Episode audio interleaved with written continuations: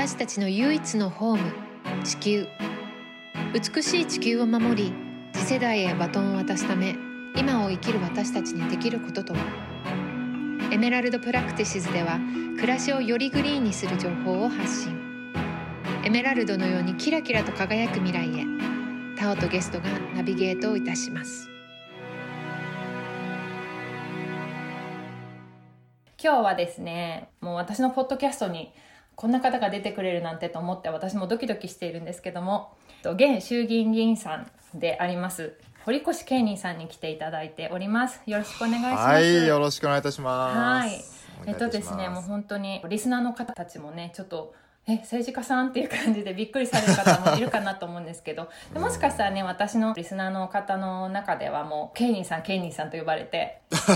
有名な存在なのでもう知ってるっていう方もねもう結構いらっしゃるかなと思うんですけども私も、えーと、堀越さんの存在を実は知ったのはですねとビーガン界隈というんですかね、えーとアニマルライツ活動家の皆さんの、まあえーと、インスタグラムのライブだったり投稿だったりっていうので、うん。うん、堀越さんがこれはいつでしたかね、うん、2020年去年の11月の環境委員会ですよね、はい、これは国会答弁とは違うその委員会っていうようなくくりなんでしょうか？そう国会答弁というと、はい、まあ、国づくりの会議だから、うんうん、その各委員会も全部そこに含まれるので、はい、環境委員会も、まあ、国会の一部にはなるので、はい、国会の、まあ、答弁といえばそれは答弁ですよね。そうそう。で僕があのインスタグラムで動画を拡散していただけたのが環境委員会での質問っていう動画でしたね。はいそうなんです。そこで私はあ日本にこんな政治家さんが今いらっしゃるんだと思ってもう私もちょっと勉強不足で本当に申し訳なかったんですけども感動して、まあ、ぜひ今回ねあの出演していただけないかということでオファーしたら快諾していただいてもう本当に光栄なんですけどもこの環境委員会の様子をですね私のソーシャルメディアの方でもシェアさせていただけるものがあればいいなと思うんですけど、はい、そこで、まあ、どういう話が行われていてどうして私がこのポッドキャストに出てお話話をしていただきたいなと思った経緯についてちょっとお話しさせていただくと、まあ、私このエメラルドプラクティシズという SNS のプラットフォームから始めて、まあ、自分の、えーと、ライフワークにしている環境問題だったりとかアニマルライツっていうものを、まあ、もっとより多くの人に知ってもらえればと思って始めたポッドキャストなんですけどもそことすごく通ずるものがあるんじゃないかなと思って。でもちろんその議員さんとしていろんな公約だったりポリシーだったりっていうのは幅広く終わりだとは思うんですけどその辺のちょっとこう共通項というか、私がやっていることと堀越さんのやっていることの共通項のところで取り組みというかお話ししていただいてもいいですか、そうですね。僕が基本的にその政治信条にしてるのっていうのはやっぱりその人がその人らしくいられる社会ってことを僕は目指していてでそこって大事なのは人権とか命ってことなんですけどそうなった時にじゃあ動物の命とか、はい、いわゆる環境の側面だとかそこはその人権とかね、はい、そういうことに関係してないのかって言われると僕はそうじゃないと思ってるんですよね。うんで例えばその自然環境のこととかそういうことも考えても、はい、まあ、災害が多発すれば当然ですけどその人らしさは奪われてしまうし社会的に弱い立場にある人たち特に障害を持ってる人たちとか高齢な人たちとか、そういう人たちがより一層苦しい立場に置かれるっていうのはもうこれまでの災害の在り方見ててもやっぱそうだし、まあ、そこと気候変動の影響っていうのが密接に関わってるのとすればそれは蛇口をやっぱりちゃんと閉めていかなきゃいけないよねってことにも通じるじゃないですか。うん。はい、でちょっと話変わるけどじゃあ例えば災害が起こった時に避難所の在り方とか一つとってもですね、はい、例えば聴覚障害とか視覚障害とかだけじゃなくて LGBTQ+ プラスのね人たちにとっても、はい、あのすごくやっぱり男女別のねその男女のトイレしかないっていうのは結構きつかったりとかっていうのはあると思うんですよ。はい、そう考えるとそういうその少数派と言われながらも大事なその人権っていうのはみんなで守っていこうっていうところはすごくあの大きいかなと思っていて、はい、で加えてその気候変動のことについてもやっぱそういったところから側面でやらなきゃいけないなと。いうふうに思っているし、はい、あとは動物のことについても、まあ、これなんでそんな動物動物っ特に僕畜産関係の動物のことについては結構環境委員会でもずっと質問してて農林水産委員会なんかの質問してるんですけど、うんなんでかっていうとやっぱりいろいろ考えるとまあそこは一応あのて天台宗の僧侶でもあるので坊そうなんですよね。坊さんはい。坊さん的な側面もあるのかなと 思ったりします。ご実家がお寺っていそう。う形ですかそう。ね生まれたのが家が、まあ、寺うん小さい寺ですけどそうそうそうそう、今でも副住職はしていて。あそうなんですね。そうそうそう。なんだ。じゃあ私こそこすごく個人的に興味があってやっぱりそういう命っていうもの動物であれ人間であれ自然であれっていうものにやっぱりすごく感情移入ができるっていうのは、うん。ね、僧侶っていう肩書きをお持ちのところと何かやっぱりあの、ねリンクするところがあるのかなと思っていたんですけどやっぱりそういうふうに育たれたっていうのもちょっとあるんでしょそううかね。ですね。僕あのこれ本会議場で登壇した時もはい。この発言したんですけど、私は天台宗の僧侶ですと、うん。で仏教には三千草木疾海仏性という言葉があると。でそれはうん。まあどういう言葉かというと山とか川とか、えー草木そういったものにも全て仏さんっていう性質が宿っているからみんなそれぞれ等しく尊いんだというものだと。はいいうことをねあの言わす何回何回かこれもあの質問の中でも触れさせてもらったりとかしてるんだけど、やっぱそういうことだというふうに教えられながら、まあ、そういう生き方をこれまでしてきたのではい。やっぱりその命っていうことは等しく尊いから今の例えば畜産の在り方とか一つとってもその命をないがしろにしながら進めているというふうに言わざるを得ないような状況が見られているのは、やっぱこれ黙ってらんないなっていうことはずっと感じてたところではありますよね。すごいでは議員さんに初めてなられるっていう時からその辺はちょっとこう念頭にあって、うん変えていきたいって思っていらっしゃったところだったってことですかね。そうですね僕ねもともと議員になる前からそういうアニマルウェルフェアのことだとかあとは当時今みたいにヴィーガンっていう言葉がそんなに日本ですれられるようになってくる前にマクロビオティックとかその辺が出てきたあたりからはい。結構そのまあお肉の量を減らしていく方がアニマルウェルフェア的にもいいし健康にもいいんじゃないかっていうところは実は市民レベルで活動してたんですよね。うんうんうん。そう。でどうやったらそれ伝わるのかなって。で自分のその3.11以降、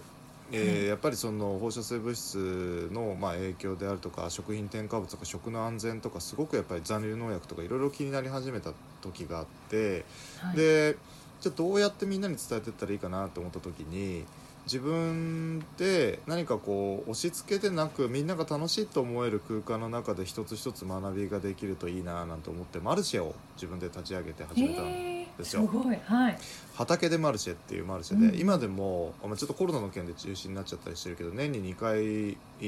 あのママさんたちがあの今主催引き継いでやってくださっているんだけど、ねえうん、大体年間のあ1回の来場者500人規模ぐらいの地お域、まあ、すそんなにそんなに大きなマルシェじゃないんだけどいやいやいやにうん。20 20大体数店舗の人たちが出て、まあ、それこそオはい。ーガニックの農家さんとか、あとは自分たちで手作りでお菓子作っている人たちとか、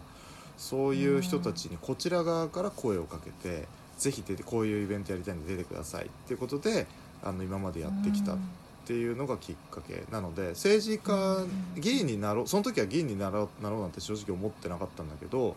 基本的に思ってることは一緒だし訴え言ってることは一緒。ただフィールド、うんフィールドが変わっただけっていうイメージかな。そうなんですね。いいですね、マルシェってやっぱりなんか私今カリフォルニアに住んでるんですけど、うん。その前は、えー、とニューヨーク州に10年ぐらい住んでいて、まあ、その前、ヨーロッパにも転々としたりとかしながら、まあ、どんなに都会に住んでいても週末になるとオーガニックのあのファーマーズマーケットがうんあもうあちらこちらで開かれるっていうのが、まあ、普通でで、ね、東京でもあのもちろんあるんでしょうけどそんなにこう電車に乗って遠くまで行かなくても買い物に行けるようなところにそういうオーガニック無農薬の野菜とかがう売られるようなねそういうのがどんどんできればいいなとも思うんですけどマルシェいいな、いいですね。はい、そうやっぱりね、うんそうなんですよ。地域でその大規模でその大量生産大量消費のものにお金を落とすのではなくて、はい。日頃そのから消費をする時に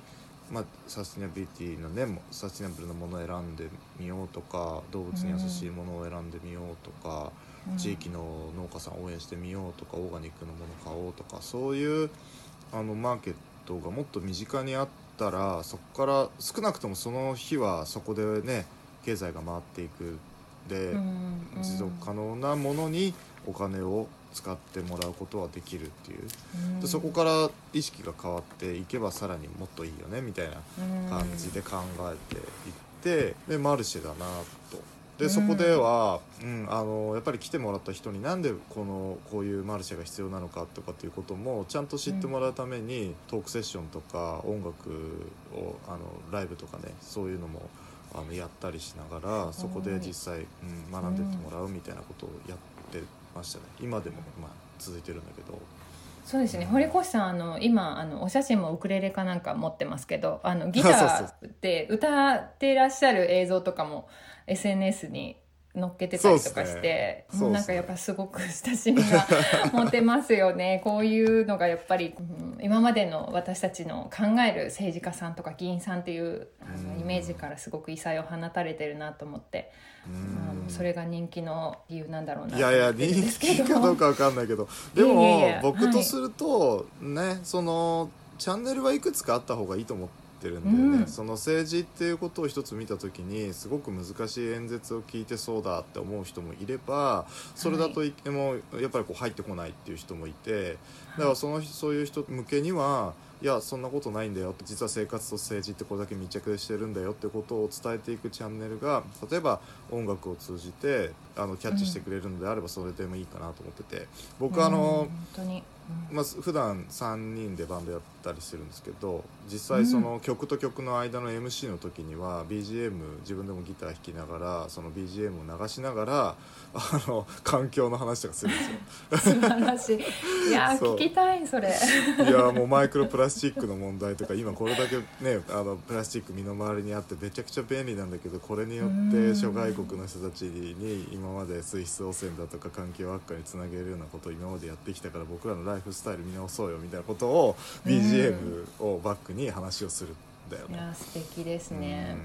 で私その環境委員会の時の映像をその後何個かちょっと見せていただいていて、はい、仕組みとしてちょっと知りたいなと思ったことがあったんですけど、家畜の扱いについてこういうふうに今なってますけどこれはどうなんでしょうっていうことをまあ問いかけるじゃないですか。で、まあ、相手の方が答える時にも、まあ、何かあのそうですね印刷物を読んでいたと思うんですけどもあれっていうのはどういう段階で準備されてそしてその、あの環境委員会という会の中であそこからこう脱線したというかそれ以上膨らんだお話っていうのはどこまでできるんでしょうか？その質問をする場合には質問通告っていうのを、はい、こういう趣旨のこういう質問内容でこういうことを聞いてきますよっていうことを、え事前に環境省の今役人さんを呼んでお話をするんですね。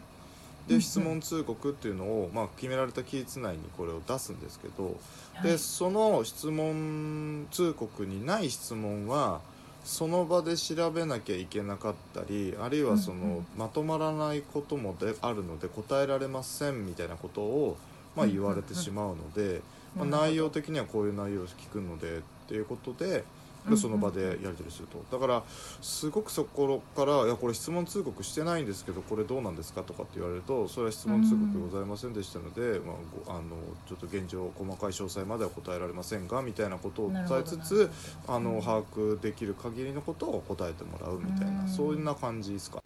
そのじゃあ質問通告の時点で、うん、うん、この質問は受け付けられませんみたいなことはあるんですか？あそれはあの答えようがありませんとか、それはこ質問さしていただいてもこういう答えしか出せませんみたいなのはある実際。なるほど僕がね何回かそういうの場面に遭遇したのは今のワンヘルスっていう考え方があるじゃないですか、はい、いわゆる動物の健康を保っていかないと、まあ、薬剤耐性菌の問題であったり、まあ、今回の感染症のようなこととかもそうですけど、はい、人間の健康被害に直結するんだと。だから動物と人間の健康を一本化して、まあ、守っていくべきだよね。でそのためのアニマル環境もですよね。そうそう環境もそうそうそうそう、はい、っていうことをねあの話を 質問したい。でワンヘルスについてどういうふうに取り組んでるかみたいなことを聞いていこうとした時に、現状環境省ではそんなにみたいな感じだったですよね。なので、まあ、その答えられることがほとんどないと。じゃあ環境委員会なんだけど農水の参考人ということで農林水産委員会の役人の人たちに来てもらって答えてもらおうかとか厚生労働省どうなんだとかそういうのはできるんだけど。うん、実際質問レックっていう質問通告の段階でそういうやり取りっていうのはしたりっていうのはあるね実際。うん、私そんなに国会中継をこう見て育ってきたタイプでもないし、あんまり大体の人そうだよ。そうですよね。僕だってそうだから。いやそうですよね。あのまあちょっと今現在どういった議員さんがいらっしゃるのかっていうのをそんなに細かく、うん、あの把握している方ではないので、ちょっと失礼なことがあったら申し訳ないんですけども、ええええ、環境問題以上にそのアニマルウェルフェア問題を投げかけた時に、はい、なんかなんて言うんですかね。何のお話してるのじゃないけど、ピンと来られない議員さんって正直すごくいらっしゃるんじゃないかなって想像しちゃうんですけど、そのどんな反応ですか？全体的に今。あの例えば、はい、うんと僕がこれまで農林水産委員会とか環境委員会の中でアニマルウェルフェアについて話をする時に、はい、まあ、事例として取り上げるのは例えば諸外国ではこういう鶏ちゃんの飼育の方法になってますとか、はい、あるいは乳牛に対する、まあ、つなぎ飼いっていうのはこれ諸外国では禁止されてるし実は、うん、あの関節炎だったり、はい、もう亜褥瘡だったりいろんな苦痛を伴うんだと。いうことであったり、はい、この間も実はあの養豚の牧場で土畜される豚ちゃんが首吊りされてたりとかっていうのが実はあってですね、はい、だからそういうのを事例として紹介するわけですよ。食調処理場でどんなことが行われてるかっていう。でそういうことを話をすると、はい、あのざわつきますね。やっぱり「えー」とか「おー」とかあじゃ知らない方が多い中で、驚きはあるっていう感じ、ね、驚きはある。あの、正直なんか眠たそうにしてる人がちゃんと僕の方を見てちゃんと話聞いてくれるからね、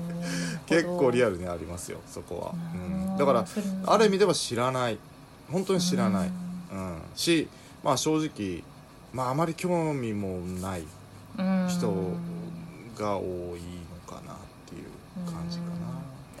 そうですよね。アニマルウェルフェアを一緒にこう戦っていこうっていうような議員さんって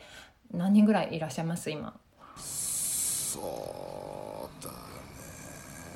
畜産関係について積極的に。まあもちろんね議員ってその例えば僕だったら動物のことばっかりとか環境のことばっかりをやってるわけではないので、はい、いろんなことをやってるから、はい、うん、一概にはちょっと言えないけれども、はい、僕と同じ熱量を持って畜産動物関係に当たろうという人は、うん、ちょっと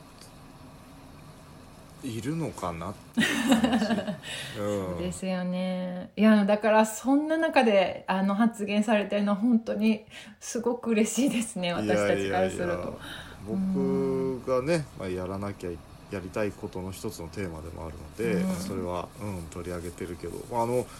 今までだからそういう意味では当選してからもずっと一貫して同じことずっと アニマルウェルフェアのことばっかり言ってたりとかするんだけど環境の中で。はい、であのインスタももともとやってたんだけどその当時多分2000人フォロワーいるかいないかぐらいだったのが、うん、今回のあの環境委員会の質問を取り上げてもらったことで、はい、本当にすごく爆発的に増えて、うん。うん、だからそういう意味ではやっぱりこうようやく関心があることにみんながこう食いついてもらえるような時代になったのかなって。今まで、ねその政治家が一方的に発信していたとしてもそれはなんかつまらないことであったり面白い難しそうな感じであったりっていうようなことがあったと思うんだけど、はい、例えば環境とか動物のことについて意識を持ってくださってる方々がやっぱり増えてきてるのは事実だし、うん、そこですごく例えば専門的なことを書いたとしてもちゃんとキャッチしてくれる人があの増えてきたなっていうのはすごく嬉しいとこっすよね。いや嬉しいですよね。うんはい、あのその環境委員会の質問の中でですねその今おっしゃっていただいた、豚のね首をこうつって殺すっていうような話の流れから、まあ、もっとやっぱりこう痛みを伴わない殺し方だったりとかできる限りの苦痛を与えないっていうような方向に、まあ、持ってきますみたいな、まあ、答えだったとは思うんですけどもちょっと私の中でそれすごくジレンマがあってですね、ちょっと堀越さんどうお考えかなと思っていたんですけど、どちらにせよ殺さなければいけないとなったのならば、うん、苦しみは短い方がいいっていうふうには思うんですけども、うん、命をいただくっていう中でですね、うん、その殺すっていう過程とか作業が簡単になってしまうっていう、その、与える方人間の方が、逆に何のそのなんだろうな心的ストレスも抱えなくてできるような。もし今後いろんなことが発達していって、それが許される普通になるっていうような状況がなんか、命への冒涜というか、果たしてそれがゴールなんだろうかって思ったりとかするところがあるんですよね。そうですよねやっぱり例えばその安楽に殺傷する方法っていうのが、まあ、日本では、まあ、なかなかその銃規制とかそういう兼ね合いもあって進んでいなかったり、うん、あとはその設備投資の部分でお金がかかるからっていうことでやってなかったりっていう部分がこれ豚だけじゃなくて、うん、えー、鶏なんかもそうなんですけど、はい、まあ、こう現状あると。じゃあそれはアニマルウェルフェアに配慮した時にその殺処分の方法が確かにその苦痛を伴わないような方法に転換、うんしたらそれで思って良しとするかっていうことにはならないわけで、うん、そのアニマルウェルフェアは僕は全体を推進していかなきゃいけないって思ってるんです。つまりその最後を迎える時だけってことじゃないわけですよ。うん。はい、ってなると例えばその出産とか、えー、そこから飼育土地区全てにおいて配慮されなければいけない。っていうことを考えると、はい今みたいな大規模集約した過密買いみたいなそういうものがだんだん淘汰されていくようにはこれはなっていくと思うんですよね。うんでそうすると総量、まあそのまあ、環境の点についてもこれね、当然大規模な畜産の在り方っていうのは問題だから、はい、そういう側面からももう本当に少数で少量という形がまあ、長期的に残っていくっていうような感じになるのかなっていう、うん、うん、まあ最終的にねそこから、まあ、代替肉のようなものがこう開発されていって大,、大豆ミートそういうミートみたいなのがねもっとあの普及してくれば、僕はいいなというふうに思いますけど、うん、これをゼロにできないのであれば。まあ、総量自体を減らしていくっていう方向に持っていくのが、まあ、長期的中期的な目標になるのかなっていう感じはしてますかね。なるほど。なんか日本人の中でやっぱり他の外国の言葉になかなかない「そのいただきます」とか「ごちそうさま」っていう言葉で感謝をすごくしているっていうような気になってしまってるところがあると思うんですけどそのやっぱり昔家庭の中で森に狩猟に出てその日のご飯をもう自分の自らの手を汚してね、取ってきてそれをさばいてっていうような生活で、まあいただきますっていうような言葉が生まれたと思うんですけども、まあ、そこからねやっぱり100円でハンバーガーが買えるみたいな時代になってきてしまった時に食べ物がどうやってできてるのかっていうのを教えていかないといけないんじゃないかなって思った時にその環境委員会の、えっと、質問の中でもおっしゃってたのが、はい、畜産の問題に関して、うんうん、まあ、環境省産業省農林水産省と一緒になって、うんうん、まあ、考えていかなきゃいけないっていうお話をされていたんですけども、例えばですよ、えっと、文科省とかその、教育っていうところも一緒に入っていただいて、例えば小学校中学校とかの社会科見学とかで、まあ、お肉がどういうふうな工程で作られるのかっていうのを学ぶっていうのはやっぱりも、うん、そのフードロスの削減とかね、そういろんなことにやっぱり本当の意味の「いただきます」をまたこう分かってもらえるんじゃないかなと思って。でこうなんか社会科見学もそうですし遠足なんかではりんご狩りとかなんかお芋掘りとかそういうのが行くじゃないですか。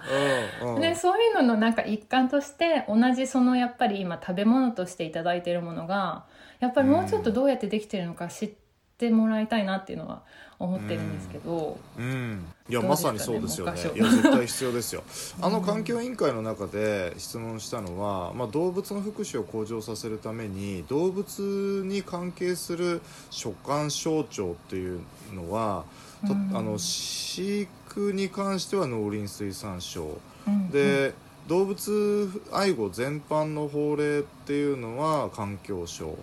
だけど、土地区まあ、最後と、はい、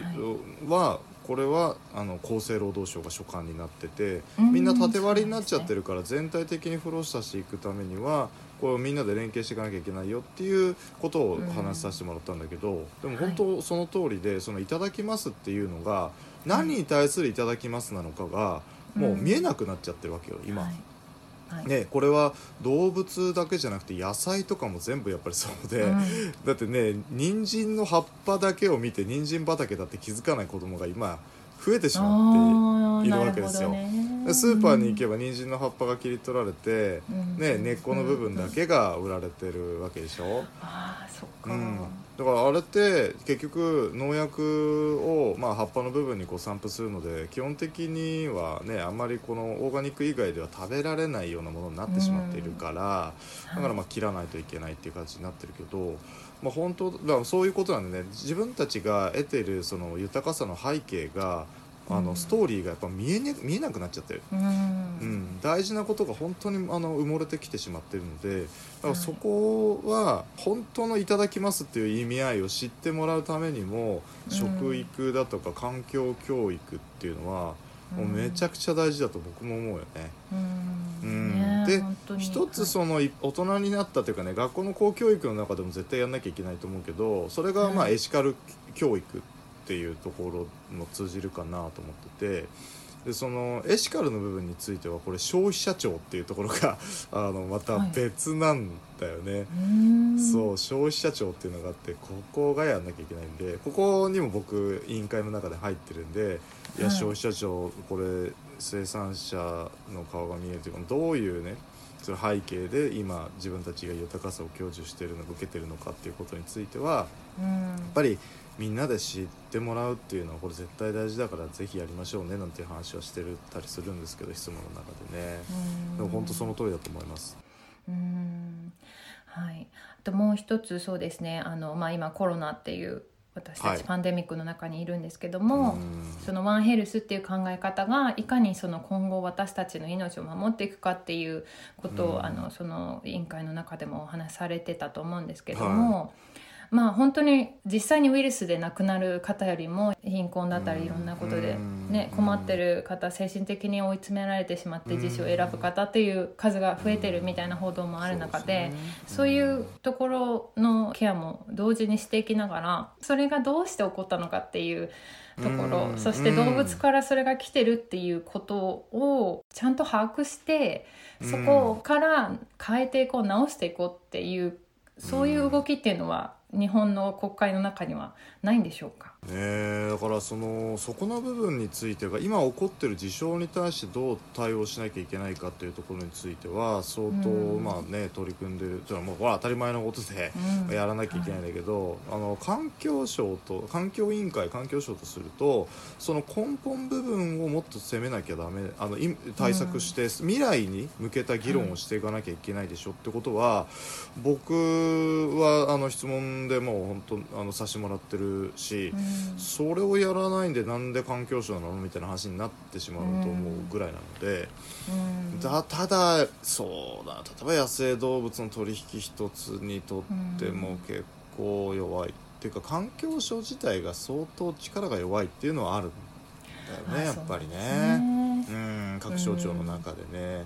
だから僕はもうその環境省には頑張ってもらいたいっていう立場で応援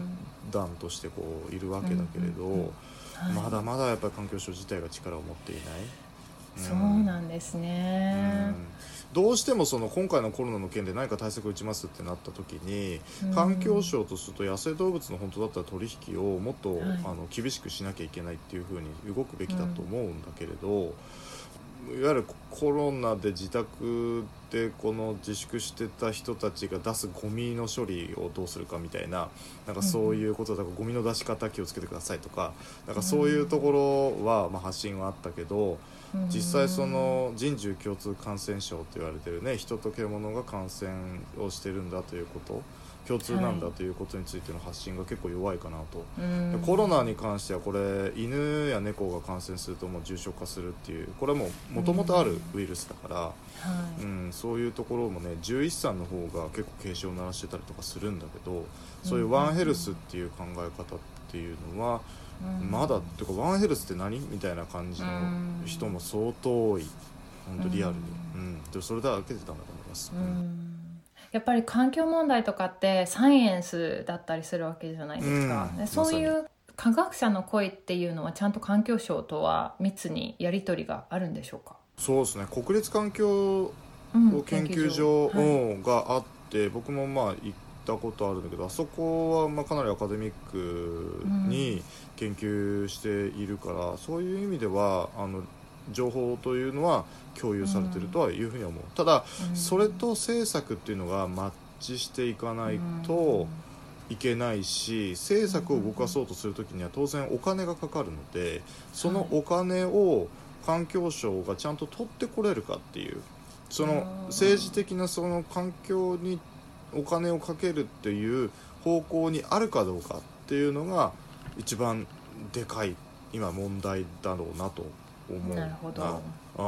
これ環境省をじゃあこの強くするっていうのはどういったことができるんですかね、うん、もうやっぱり国民世論ですよそこは、ね、もうそこでしかないというか、うん、例えばドイツなんかは、はい、あのメルケルさんって環境大臣出身じゃないですか、はいうんで日本で環境大臣から総理になった人っておそらくいらっしゃらないと思うんですよね。うんうん、そうですね、うん。まあ、そういう、まあ、状況だしやっぱり世論が高まってきてもこれから環境だと、まあ、気候変動気候危機の状況を何とかしてほしい。でそのために政府一体となってやってくれっていう声が大きくなればなるほど、まあ、そこは無視できなくなる。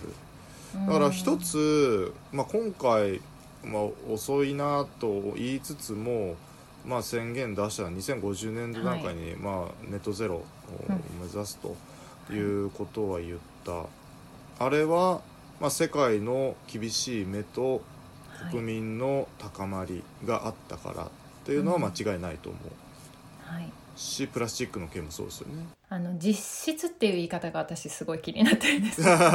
実質ね。いや本当だどっかでマイナスすればプラマイゼロだよねみたいな感じはすごく含まれますよね。あるある、うん、うん、十分考えられる、はい、うん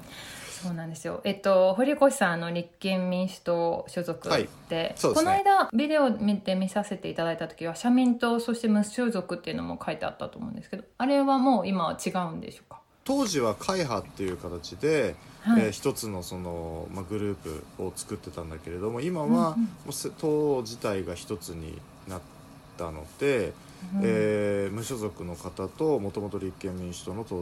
員の人とあと社民党さんがそこに入って、まあ、あの大きい、大きい一つの党になったみたいなそういうイメージですね、うん、ちょっとこれ私個人的に気になってたんですけど、はい、その所属するところってどういうふうに決めていくんですか、うんうん、いややっぱり思想信条はでかいですね、うんうんうん、いや一見するとどの政党もなんか同じこと言ってるじゃんとかあの思われる方も本当に政治っていうのを見てないと、うん、あると思うんです。だって政治家ってみんな絶対環境問題なんか別に取り組む必要ないよなんていうやつはいないはずですよ。うん、ね、言うは言うよ、うん、絶対。はい、ねあの議員でいやこれからの社会保障なんていうのはもう自己責任に任せてやればいいんだみたいなそんなこと言う人は誰もいないわけじゃない。うんうん、だけど実際行ってる政策の方向性っていうのは確かに党派色には出るのは間違いなくて、うん。はい、そういうところからすると、まあ、僕は本当自分で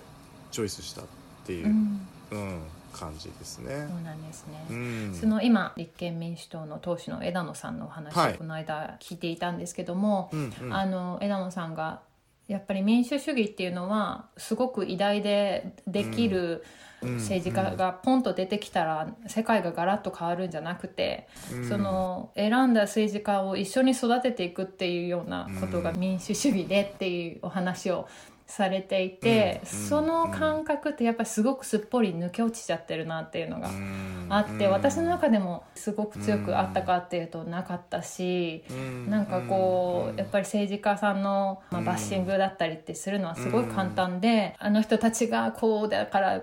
私たちが恵まれないっていうような声ってすごく聞こえると思うんですけど、じゃあそれ、うん。そこを良くするために私たちは何をしてるのっていうのがね、あると思うんですよ。で確かに。なんだろうな。そういう意識をやっぱり本当にみんなに、ね、まず持ってもらって、まあ、選挙に行って選挙に行った後もその選んだ人たちがどういうね、ね働きをしてるかちゃんともうあの目を凝らして見ていただかないと、うん。ね、やっぱり人間ですからね。もうサボる時はきっとサボるし、みたいな あるんじゃないかと思うとやっぱり気は抜けないわけじゃないですか。ね、だから今先ほどどあのメルケル首相の話あありましたけどドイツなんかも1日に8件ぐらい街のいろんなところでデモがあるっていうような話を聞いたことがあって。でやっぱりそういう常にこう声が、ねうん。送られてるような環境があるのとないのだとやっぱりその政府がどういうふうに成長していくかっていうのが、まあ、スピードも違うでしょうしその変化の仕方も違うでしょうし、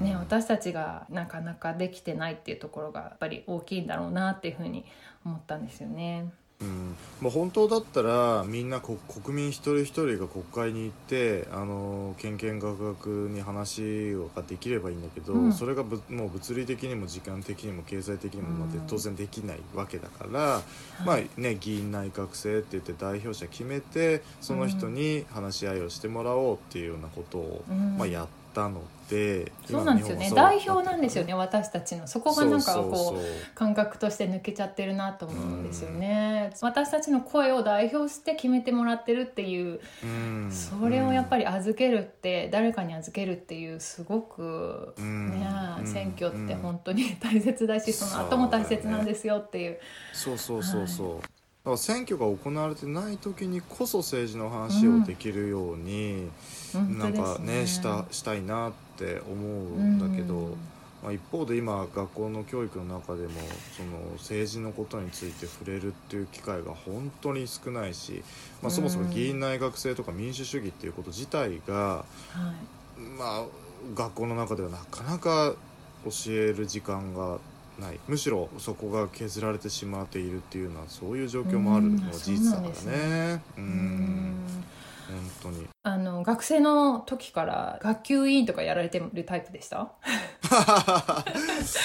どういう方がね、議員さんになるんだろうと思って。そうねあのねそうだね。あの、えー、と生徒会。生徒会ありましたね。生徒はい、会には入ってたね、ああそうなんですねやっぱり。役員というか。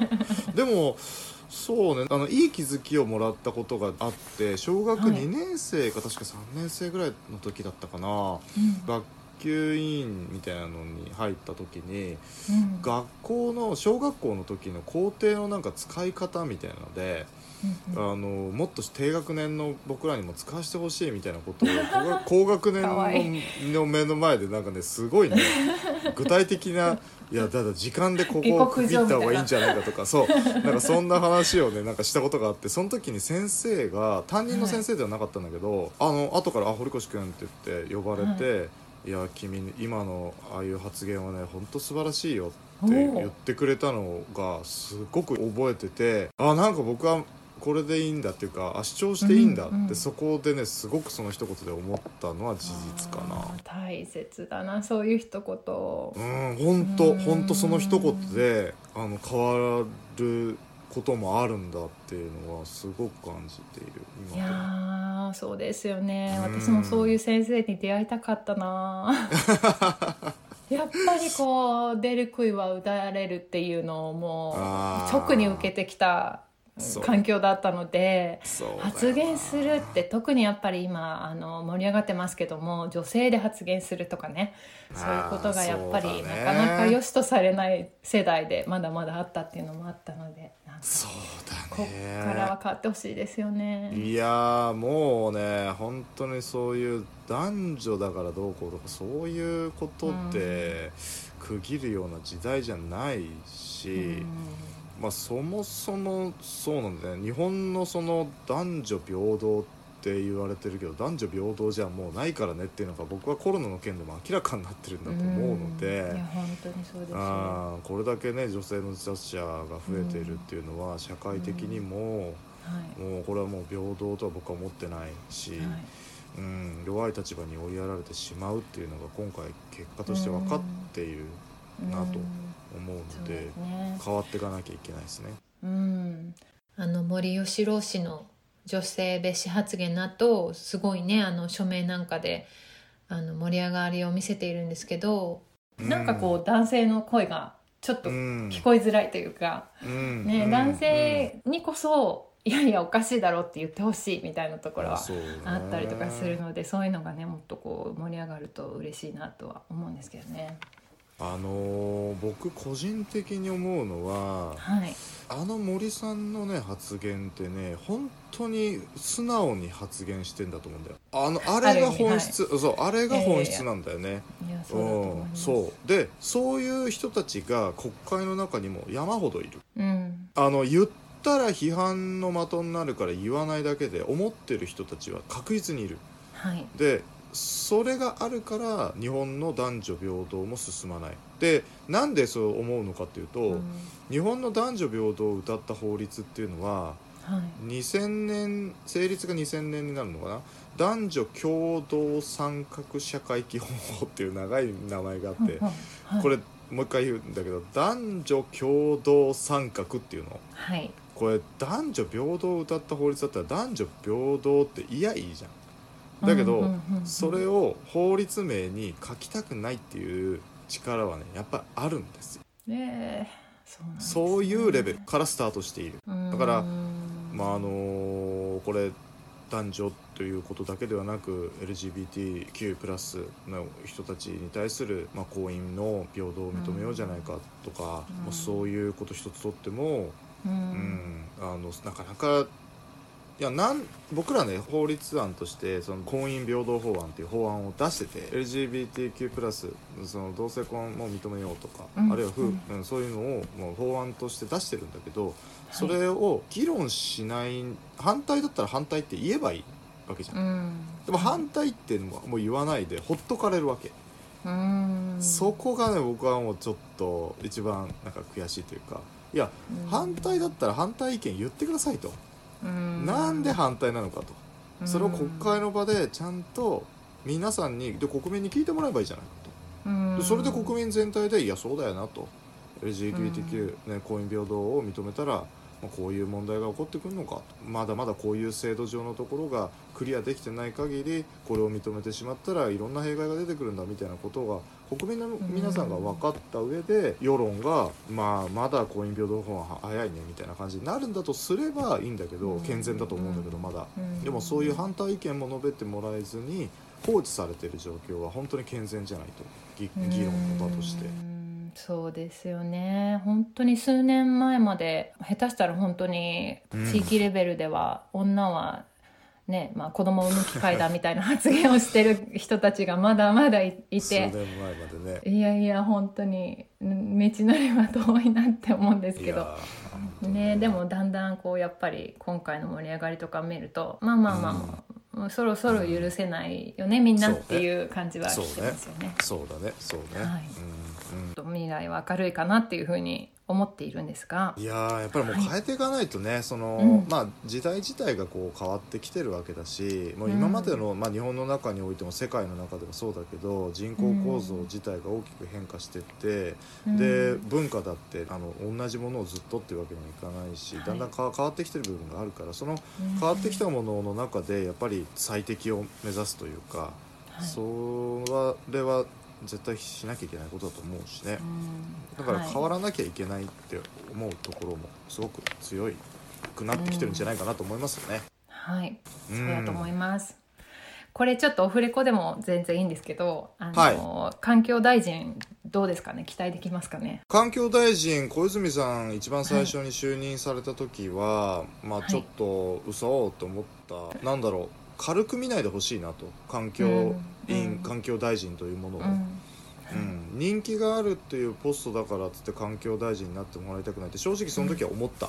だけど、そこから大臣一生懸命勉強されてるとは思う、うん、あのですね。うん、一番最初ほらあの気候サミット電動サミットの時に、あうんうん。のステーキを食べに行ったっていうのが 出て、まあ、非常にあの、ね、いろいろこう障害海外メディアなんかでは言われてたりしたけど、うん。あれははっきり言ってそれぐらいの環境行政なんだと。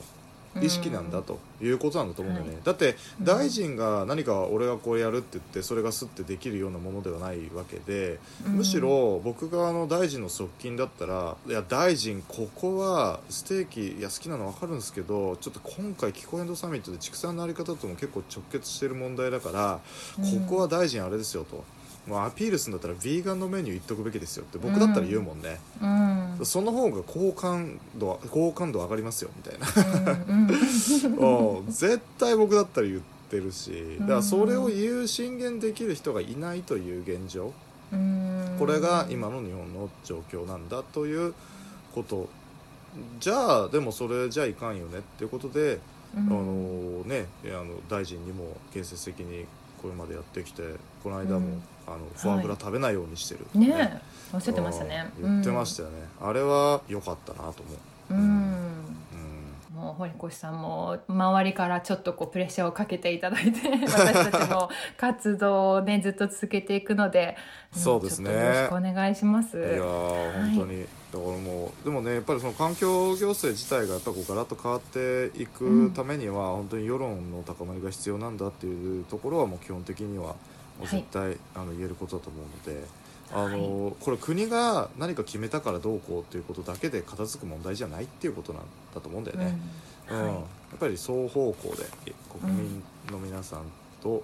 せ行政側が政国会が一緒になってこう仕組み自体を変えていこうみたいな感じにならないとダメだと思って、うん。はい。やっていきましょう。ぜひ、はいじゃあこの国会の中にいる方の言葉としてちょっと聞きたいのが私たちが頑張って本当に声を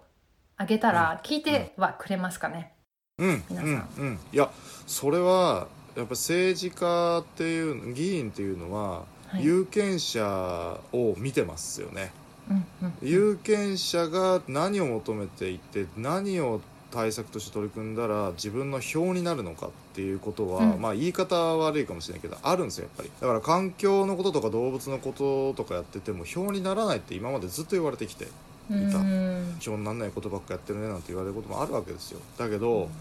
僕としてはその票になるかならないかというよりその未来を見据えた上でやらなきゃいけない課題だと思ってるからやってるわけで、そこは最初はブレてないんだけどでも結果的に票になるっていう社会になってくれれば一番ありがたいわけやもうなってますよ。いやいや、ね。もうこれはちょっと後戻りできないところにいますから。いやいや本当はい本当だからそう考えるとやっぱりその、ね、世論の高まりをとにかく意識してる。でそうするともともとやってなかった人特に環境とか動物のこととか触れてなかったけど、これ触れといた方がいいんじゃねえかっていうふうになるわけですよ、うん。うん。うん。だからそれってやっぱり大きなプレッシャーをかける力になってるっていうことに他ならないっていうのは思うよね、はいわかりました。ありがとうございます、とんでもないです。はい、なんかもういろいろもっと他の分野のことも聞きたいんですが、えこのエメラルドプラクティスはちょっと環境とアニマルライツに、はい。まあ特化してるので。いやでも今後も本当に応援しているのでよろしくお願いします。私たちも頑張ります。ありがとうございます。2月の、おはい。今日が、えー8日で、えー2月の中旬ぐらいから、はい、えーようやくまた環境委員会が始まってきて僕もまた質問に立たせてもらうので、はい。えーぜひ皆さんでも見ていただけるとありがたいし僕もあのどんな内容をやるかっていうのは発信していきたいと思ってます。はい。ね、ぜひ皆さん堀越さんのソーシャルメディアの方もフォローしていただいてね、チェックしていただければと一緒に応援していただければと思います。お願いします。はい。じゃあ堀越さん今日本当にありがとうございました。とんでもない。こちらこそ声かけてもらってありがとうございました。じゃあ今日はこの辺で失礼いたしますエメラルドプラクティシズでは Twitter や Instagram でも随時情報をアップしているのでそちらのフォローもよろしくお願いいたします。それではまた次回。 co-host はオノリリアン。監修は大井ゆいか音楽はジェームス・マレンがお届けいたしました。